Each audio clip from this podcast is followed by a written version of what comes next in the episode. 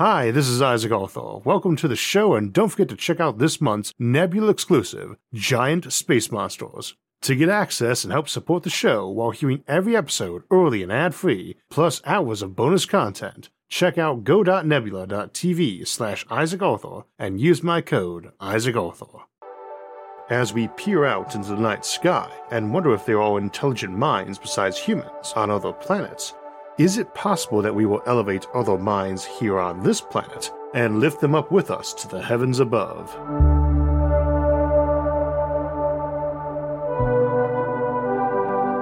In science fiction, we often see encounters between advanced civilizations and those which are more primitive.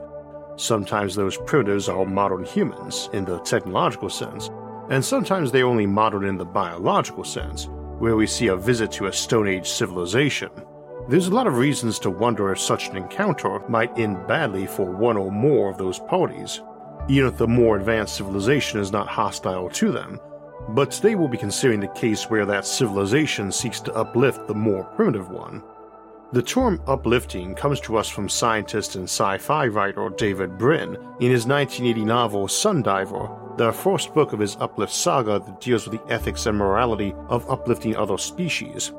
In that series, every other civilization in the galaxy has some other civilization that was its patron and uplifted it, and humanity is the odd case out in that we arose without any known benefactor and had uplifted a couple of other species native to Earth before encountering any aliens.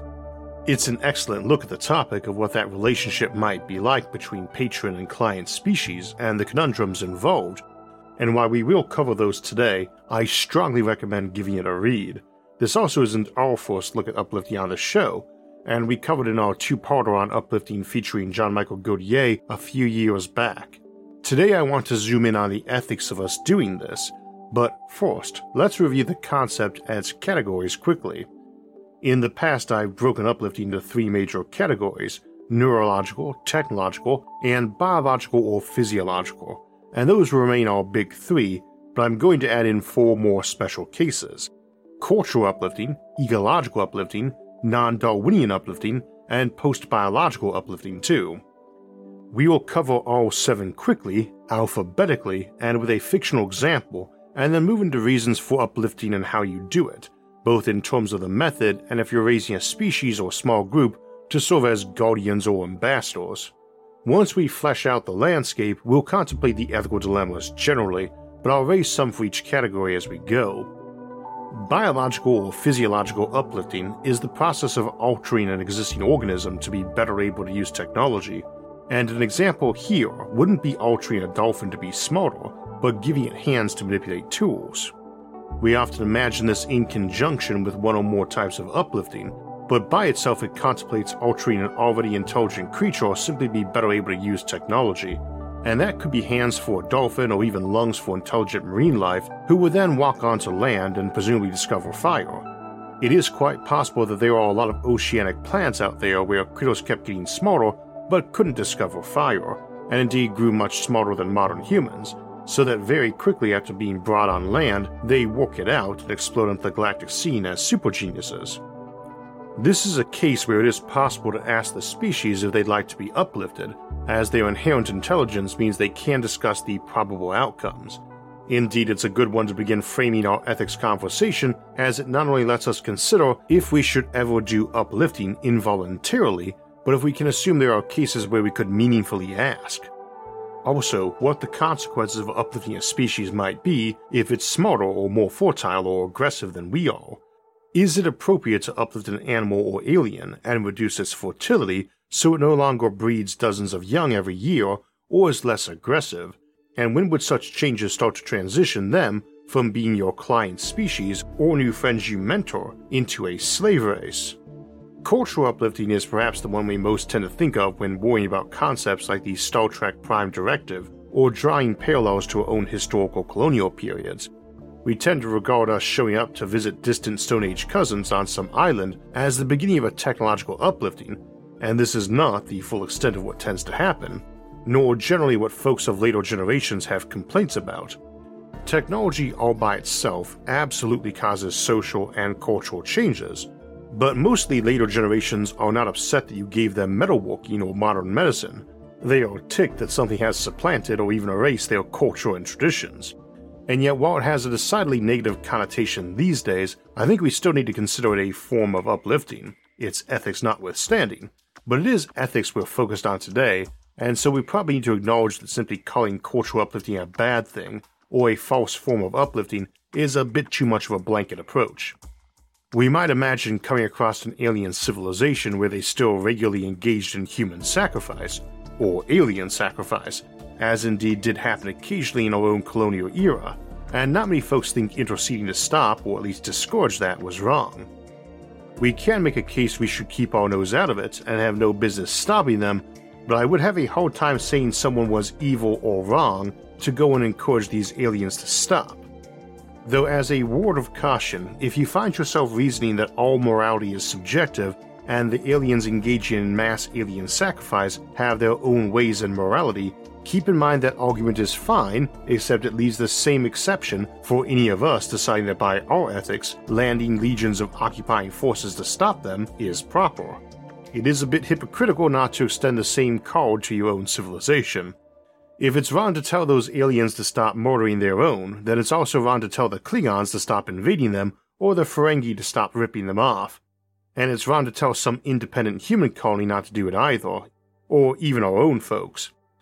And strictly speaking, this line of reasoning doesn't have a lot of room for a meaningful definition of right or wrong, or good or evil anyway. It's a bit dubious to say morality is subjective, then start condemning any given behavior. That said, I think most of us tend to assume caution and restraint is the course of wisdom in regard to poking your nose into another civilization's business these days, and even on a fairly extreme case like ritual sacrifice, caution is wise. In Orson Scott Card's classic novel, Speaker for the Dead, a human colony finds their world is already occupied by a primitive but intelligent race, nicknamed the Piggies. When the colonists realize their intelligence, they put a big fence around their settlement and restrict human expansion on that world beyond there. This is enacted with no complaint from the colonists, who are not thieves and have no desire to take that planet from these newfound intelligences. They will remain but not expand. There is debate about contact with the piggies, who do want that contact themselves but are very friendly, and there's some limited anthropology, which shows they ritually sacrifice some of their own and take guidance from the equivalent of tree spirits. This anthropology is banned after the anthropologist is sacrificed, but his apprentice does it anyway, is met warmly by the piggies, and gets himself sacrificed later too. Tensions rise. That's essentially the intro to the story, and it's too good to spoil, though I must partially to make the point.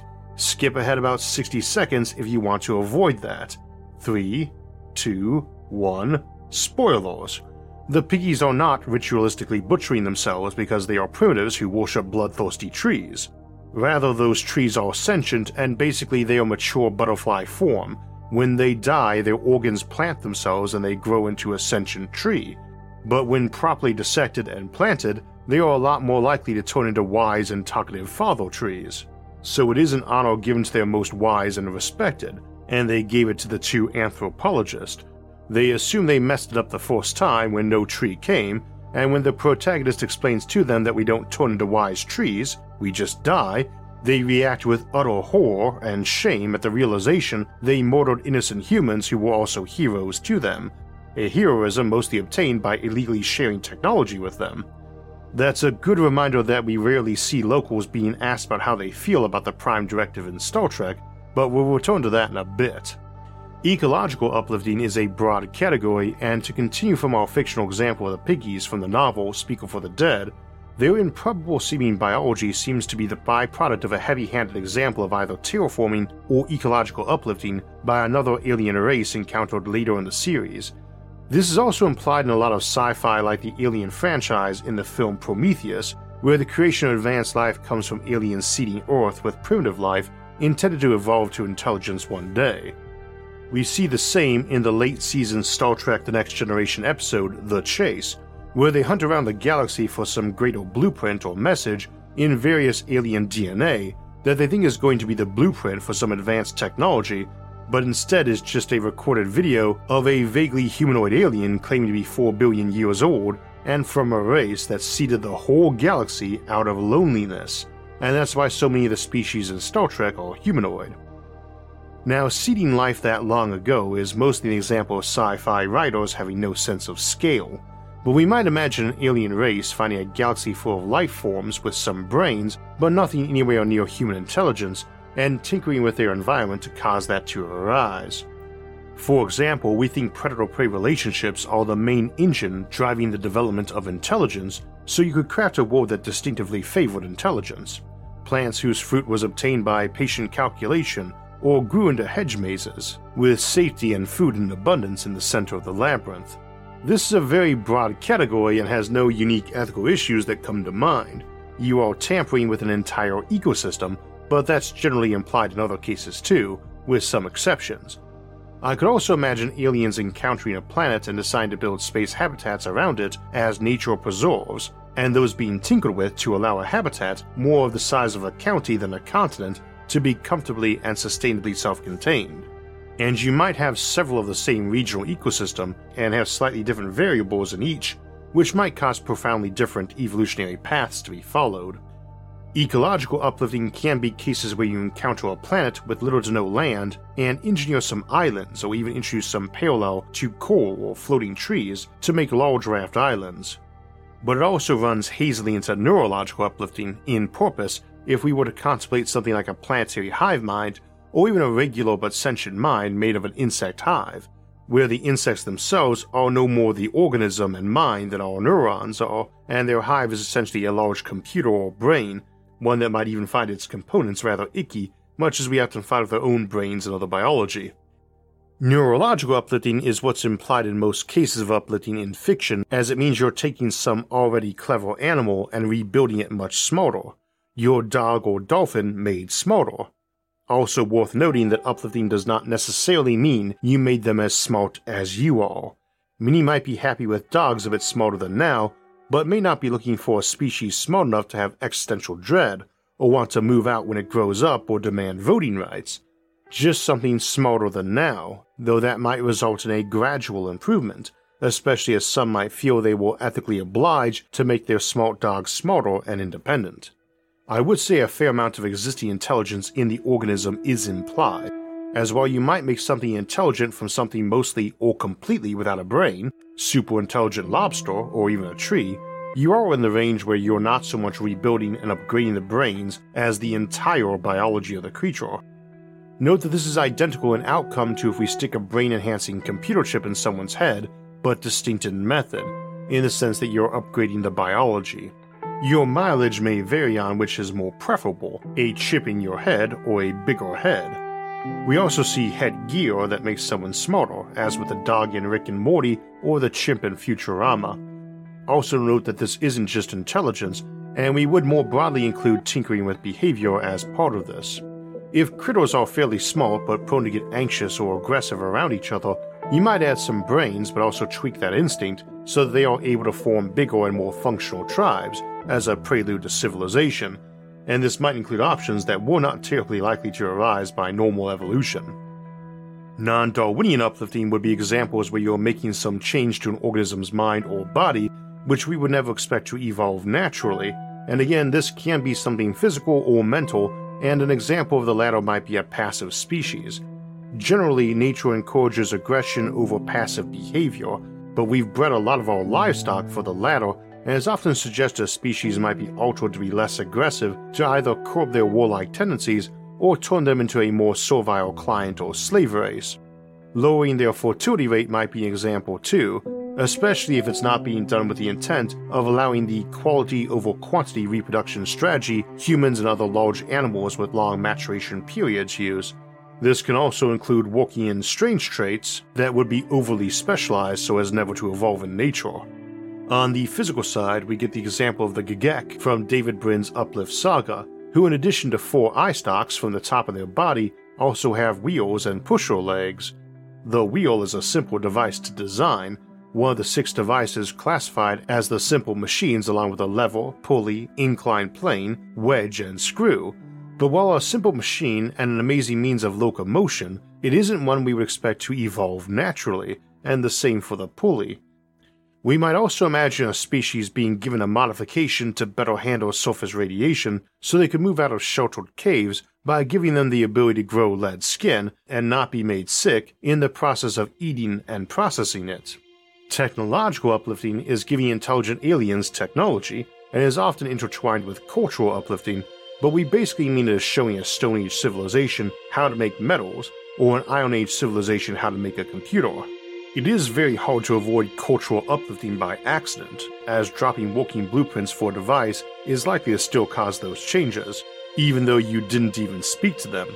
Indeed, this is even done intentionally in the novel Life, the Universe, and Everything by Douglas Adams to turn the peaceful people of the planet Cricket into homicidal lunatics by giving them blueprints for a spaceship. It's probably the most debated type of uplifting, as it clearly reminds us of some of the less admirable moments in our history but one that doesn't get raised very often is the conundrum of why it's wrong to give technology to other groups. In sci fi, this is usually a hand wave to allow super powerful aliens to show up in the story, push everyone around rather smugly, then explain that they knew from experience giving technology away was wrong, and thus the next episode of the show need not handle the ramifications of all the new technology hitting Earth. I appreciated that in Stargate SG 1, the protagonist often called advanced aliens out for this dubious cop out. Now, those ramifications are very real and very definitely legitimate points of ethical discussion, but I think we are very bad about drawing a line on why it's wrong for an alien to give us technology but not one of our own scientists, or why science or technology is only one person invented and only a tiny portion of our population actually understands is somehow okay for us to use. If an alien who gives us technology shouldn't give their opinions on ethics, then should the same apply to scientists and innovators on Earth? Unsurprisingly, as a techno optimist, I tend to find discussion of civilizations being too primitive to use a given technology safely a bit of an artificial delineation. Why are you or I in any way entitled to technology a given human invented, and some alien entitled to the science some other alien invented, and somehow safer to use it? The answer, of course, is that we were raised around it, and we have long term evidence of how it impacts or messes with our civilization or culture already, but that is a very weak argument for not offering it to others. We can also offer them all of your lessons learned and warnings. It is also a slippery slope fallacy in that me showing some tribe how to make iron does not mean I need to show them how to make hydrogen bombs a year later. But sci fi does give us a lot of reminders how this sort of help can have negative ramifications. That tribe, now equipped with iron, goes and slaughters its bronze armored neighbors, and we have seen civilizations here on Earth gain weapons technology from outside, like guns, and use it to attack a neighbor. So it's not just an academic or hypothetical scenario only seen in sci fi. We explored that in more detail in our Prime Directive episode some years back, and the reasoning is familiar to most sci fi fans. For our purpose, though, it is always good to remember that all actions, including inaction, have consequences, and that while uplifting changes a species, all species are constantly in change anyway. Biology is not a static thing. Of course, some folks might use post biological uplifting approaches, and this is your brain chip that makes your dog or chimp smarter. Again, like in Rick and Morty or Futurama, but also you uploading or digitizing your mind to a virtual environment. This also includes a suit a dolphin could wear that gave it feet and hands for land, or cybernetic augmentation that did. I think we tend to assume uplifting would be something genetic, or even psychic, like ascending an individual or an entire race to a higher plane of existence, which we would call psychic uplifting. And this one is out of alphabetical order because it's more of a method than an outcome.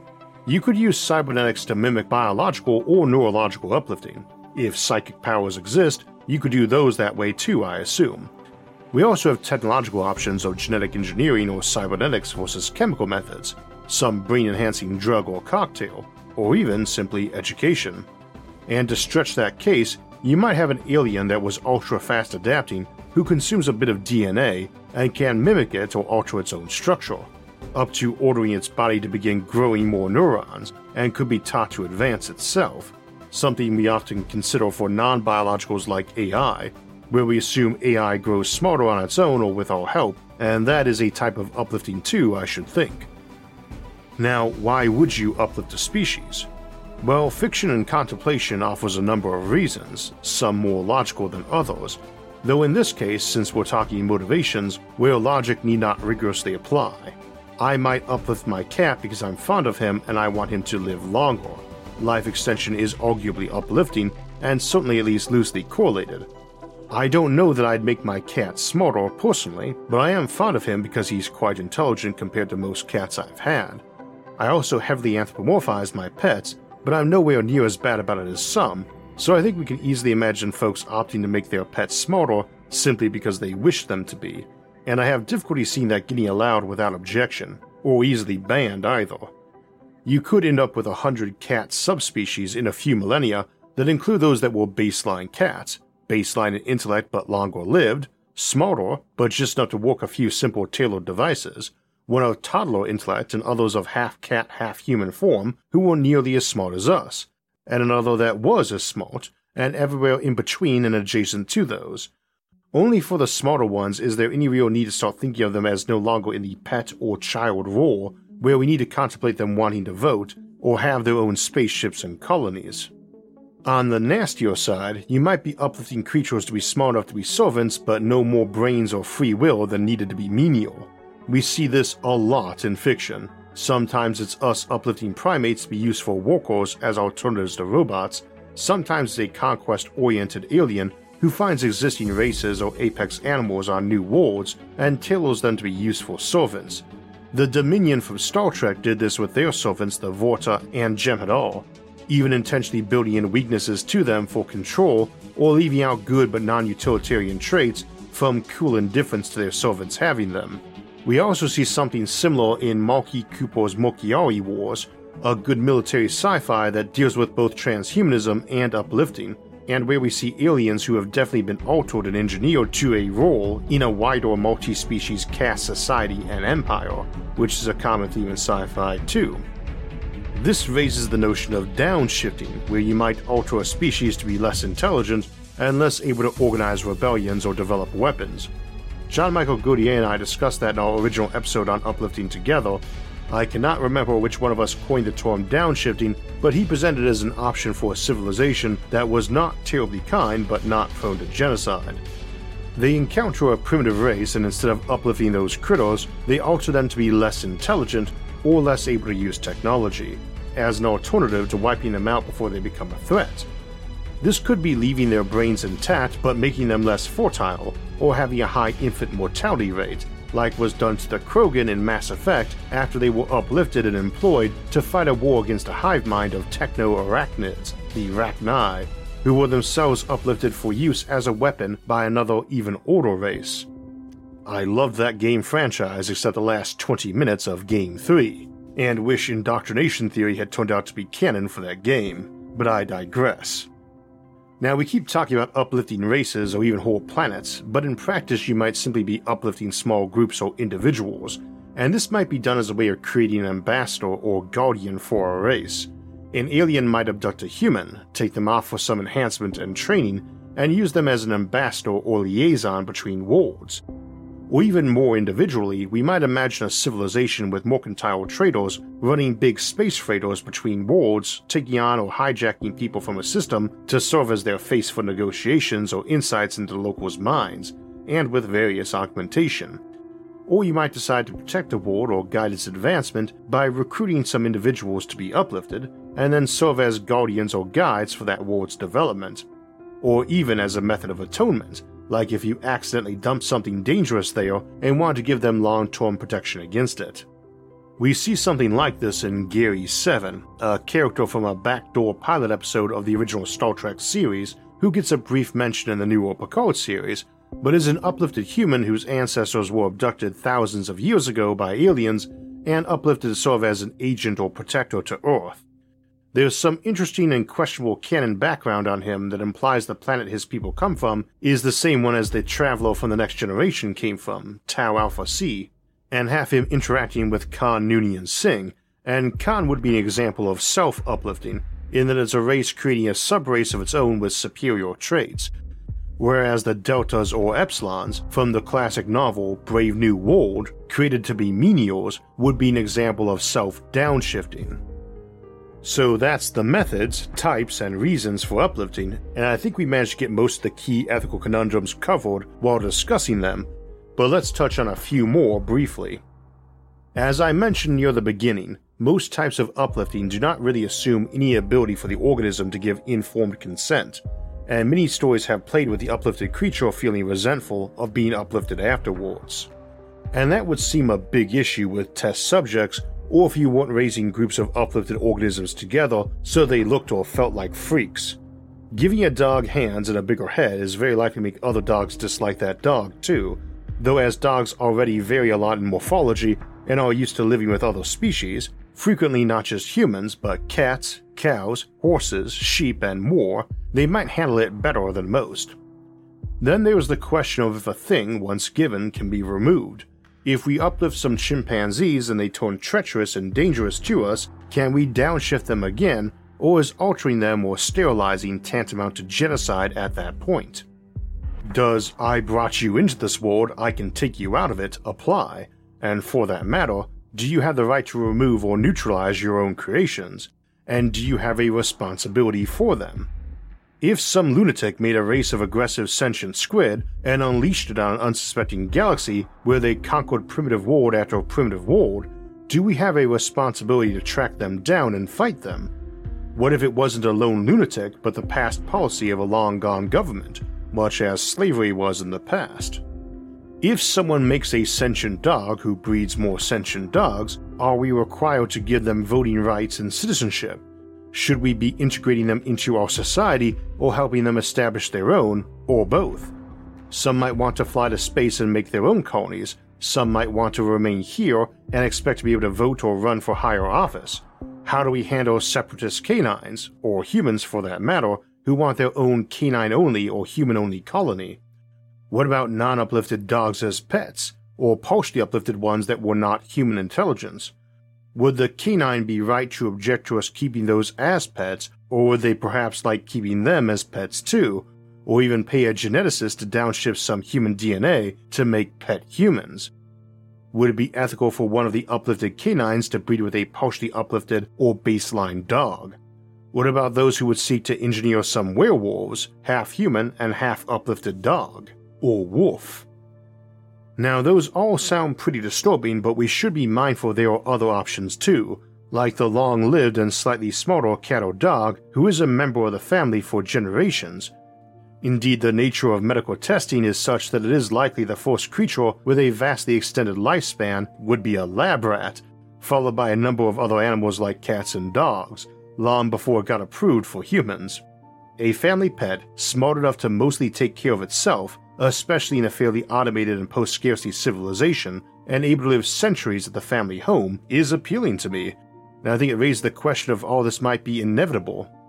Today we ask about its ethics, and that's mostly academic, a matter of sci fi, but the areas of improving intelligence and lifespan are too critical to humanity's future for us not to experiment with, and it is likely that will involve many and diverse experiments on animals, and we will inevitably trot them out, potentially even literally, for all to see the progress, and I have problems imagining bans on early experimentation or anyone ordering the destruction of various celebrity uplifted animals, your Mr. Eds and so on, that the labs bring on talk shows to introduce and humanize and ask for more funding and permissions.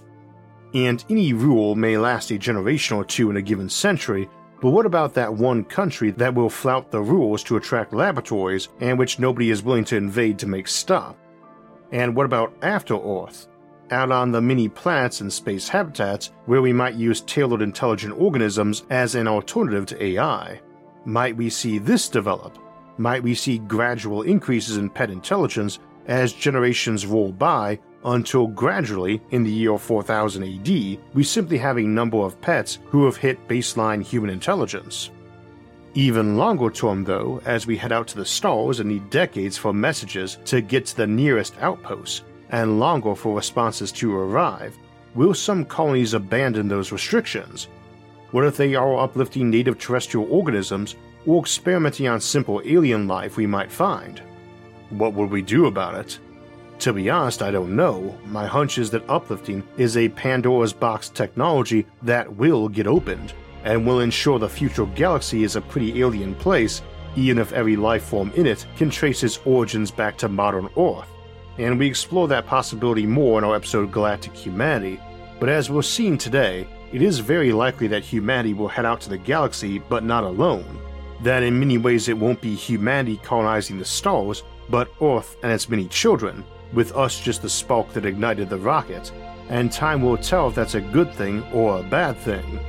Though I imagine whoever was around then to give an answer will say yes, it was a good thing, albeit the language they use might be a sequence of barks or meows. As a quick announcement, as we move into the new year, we'll be replacing our last Sunday of the month live stream with a regular episode and transitioning towards having seven episodes a month. One each Thursday, then two or three, probably on Sundays, with maybe five or six shorts a month too. The shorts remain a bit of an experiment. Technically, so was the live stream, but we ran that experiment for over five years, and if you missed the last one or want to catch any of the 60 live streams we aired over the years, they are still up for replay. We may return to doing something live at some point, and I do live interviews on other folks' shows fairly often too, but I prefer our usual format of taking my time to write and narrate a script.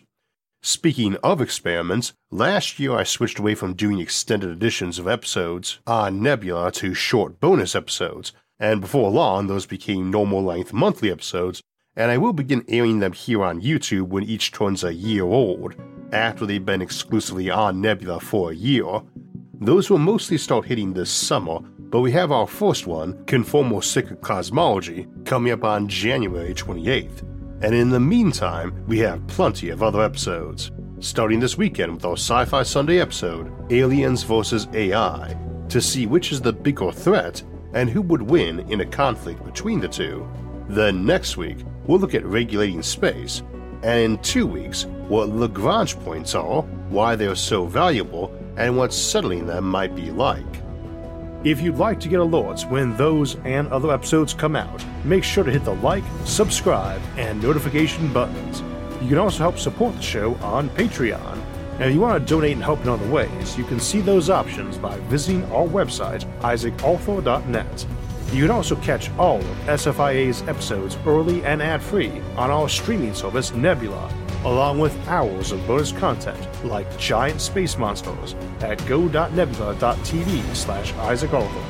As always, thanks for watching and have a great week.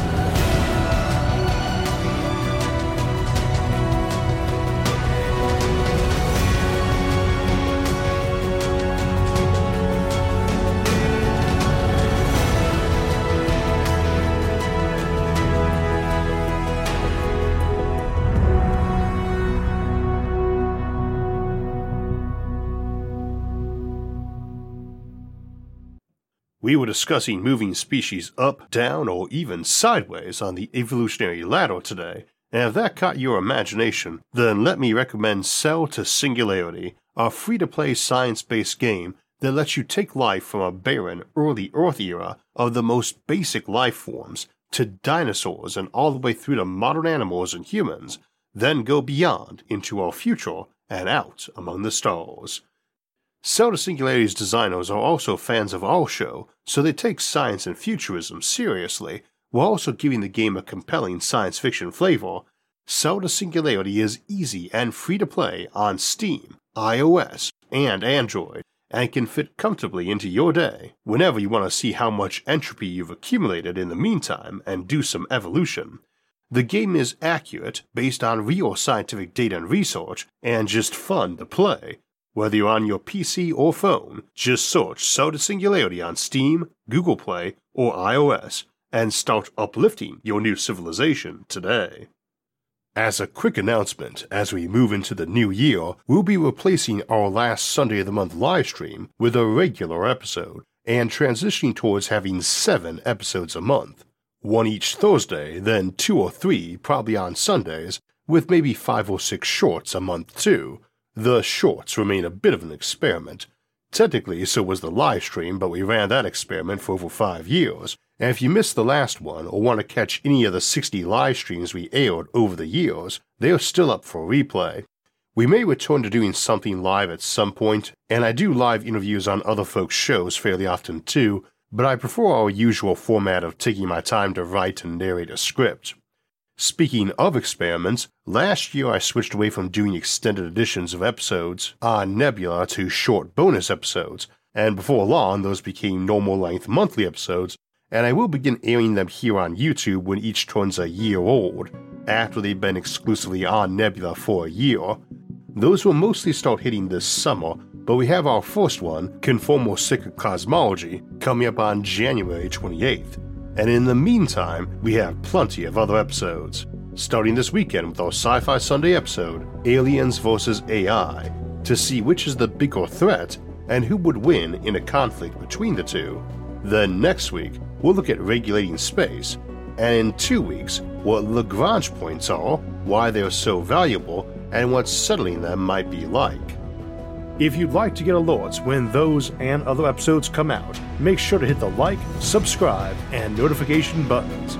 You can also help support the show on Patreon. And if you want to donate and help in other ways, you can see those options by visiting our website, isaacarthur.net. You can also catch all of SFIA's episodes early and ad free on our streaming service Nebula along with hours of bonus content like giant space monsters at go.nebula.tv slash Isaac Arthur.